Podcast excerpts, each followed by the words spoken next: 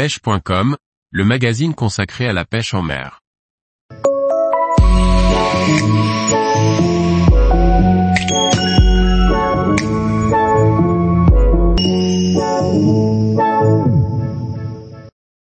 Pêche du lieu jaune, pêcher à gratter pour viser le lieu au fond.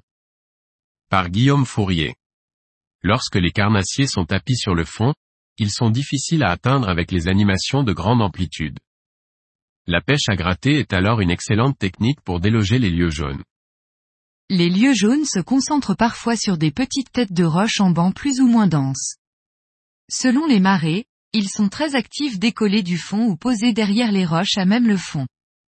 Dans ce dernier cas, il faut passer le fond au peigne fin grâce à la technique dite pêche à gratter. Les leurres doivent alors suivre la topographie sous-marine. Autrement dit, on fait suivre les reliefs au leurre pour qu'ils soient constamment au ras du fond. Le but est de passer sous le nez d'un lieu jaune qui va sanctionner notre leurre au passage.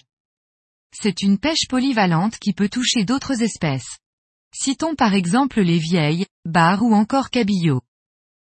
Pour cette pêche, on opte pour des leurres souples de 12 à 18 cm lestés de tête plombée de 35 à 90 grammes selon le fond, la profondeur et le volume du leurre. Je préfère un leurre qui ne prenne pas trop le courant. À savoir un shad à queue vibrante de 12 cm ou un slug de 18 cm. Ces leurres ont une prise au courant inférieur et restent plus facilement à l'aplomb du bateau. Il est ainsi plus facile de sentir le fond et les touches. Voici quelques exemples de combos parmi tant d'autres. Le point clé est d'utiliser des cannes sensibles. Des modèles moyens ou haut de gamme, généralement à partir de 150 euros, de 2,20 à 2,50 mètres et de grammage 10 à 40 à 20 à 50 G.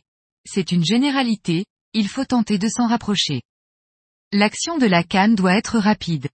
Il faut chercher un modèle très sensible. La tresse est entre 0,14 et 0,16 mm de diamètre. Tous les jours, retrouvez l'actualité sur le site pêche.com. Et n'oubliez pas de laisser 5 étoiles sur votre plateforme de podcast.